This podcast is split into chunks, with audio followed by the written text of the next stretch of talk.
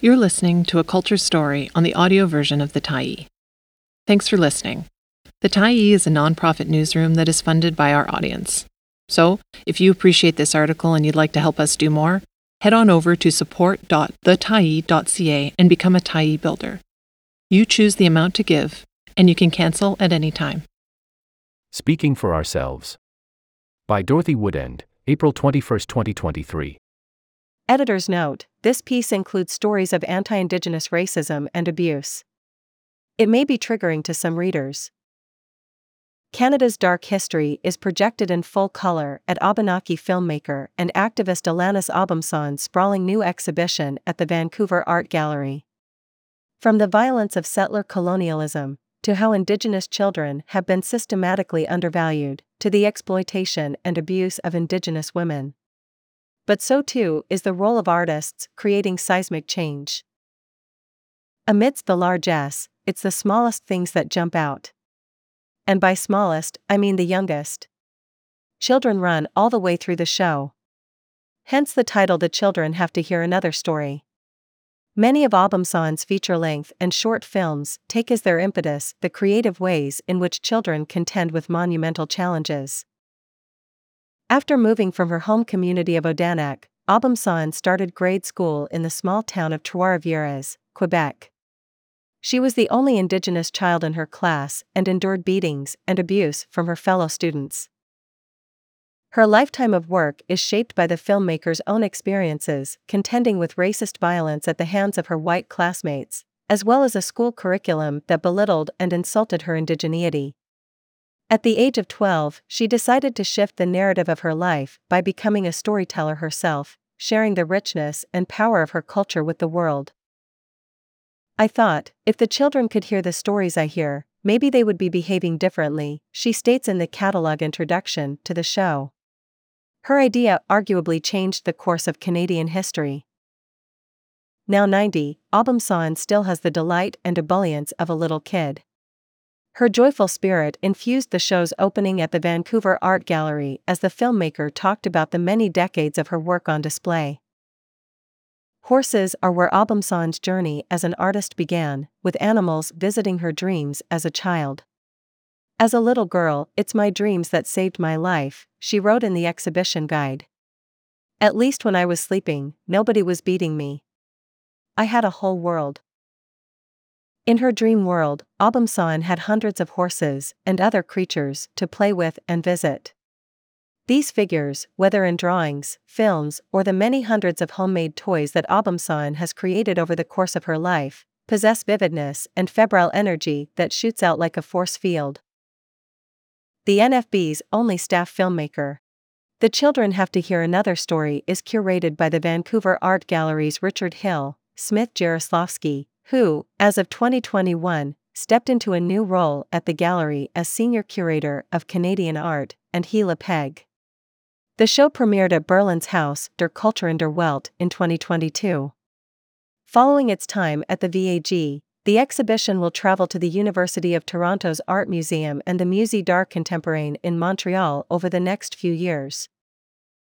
Organized by decade, beginning in the 1960s and leading up to present day, it's difficult to take it all in one visit.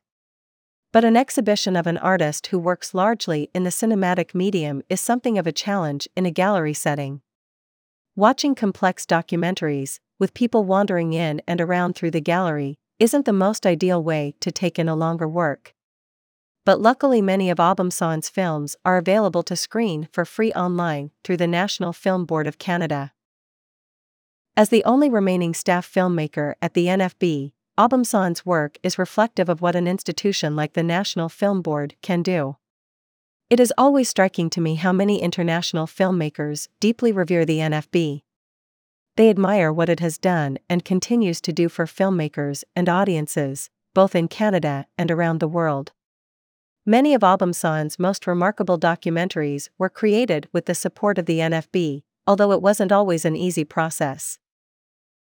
While making her documentary Incident at Restigouche, internal NFB documents revealed that when Obomsawin requested permission to shoot additional interviews for her film, she was informed by the NFB management that she could not interview white subjects and ordered to speak only with indigenous people. This is a particularly painful reality, given that nature of the story being documented. A series of raids in June 1981 ordered by then Minister of Fisheries Lucien Lessard resulted in the Quebec Provincial Police descending in full riot gear upon the tiny Micmac village. Ostensibly, the raids were about fishing rights, but it was actually more a demonstration of control and power. After disregarding the dictum about interviews, the fiery exchange with Lessard became a critical part of the final film. This same conflict between indigenous sovereignty and provincial authority was at the root of Obomsawin's most well known film Kanesatake, 270 Years of Resistance.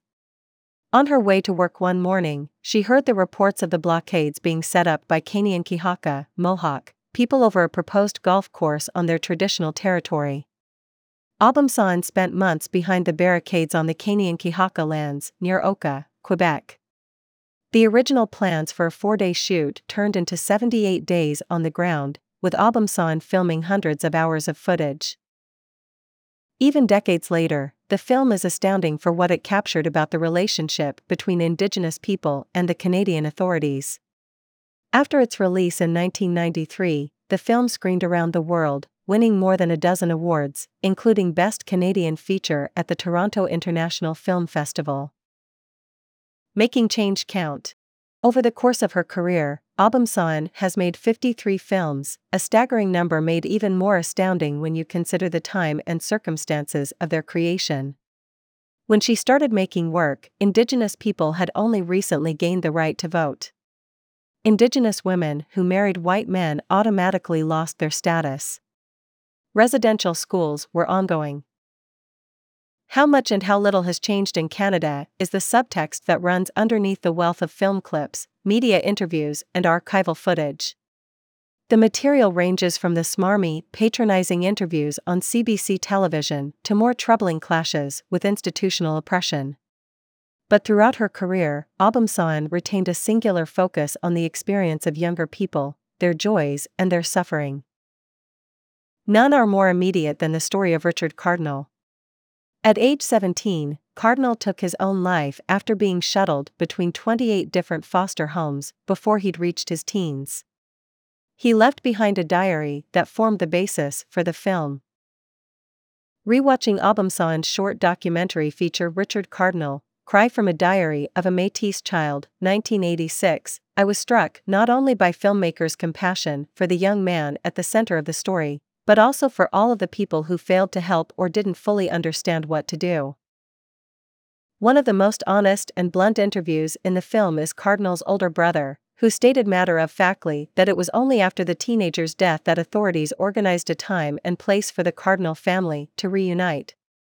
What Richard needed most was to go home. His funeral was the best social service that was provided for Richard, because it finally brought his family together. As he rightly points out, if Richard had been able to rejoin his birth family earlier in his life, things might have turned out differently. The tragedy at the center of the film had a profound impact on social services and Indigenous people. The exhibition takes pains to parallel Obomsawin's work alongside larger and social developments, be it the Oka crisis or the national inquiry into missing and murdered Indigenous women and girls. But it is the bedrock compassion and keen sense of justice that children possess that forms the essential animating spirit of the show. A quality present in the filmmaker's images of fiery green horses as well as complex and carefully observed films like We Can't Make the Same Mistake Twice, that details the case filed by the Assembly of First Nations and First Nations Child and Family Caring Society against the federal government to ensure that Indigenous children enjoyed the same rights and privileges as other young people. Even her earliest work, such as her directorial debut Christmas at Moose Factory, centered the lived experiences, as well as the hopes and dreams, of kids.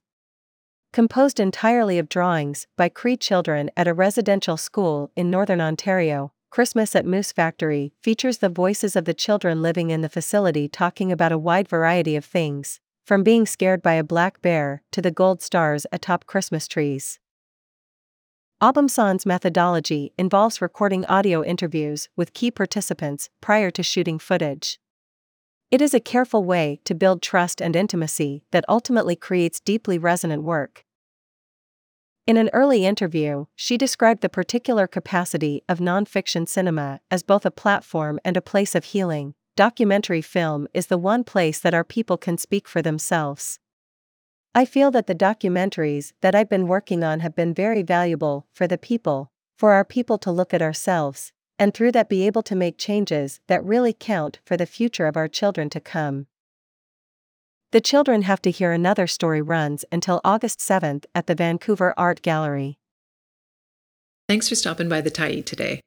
Anytime you're in the mood to listen to important stories written well, we'll be here. And if you'd like to keep independent media going strong, head over to thetyee.ca and click on the Support Us button to pitch in. Finally, big, big thank you to all of our Tyee builders who made this story possible.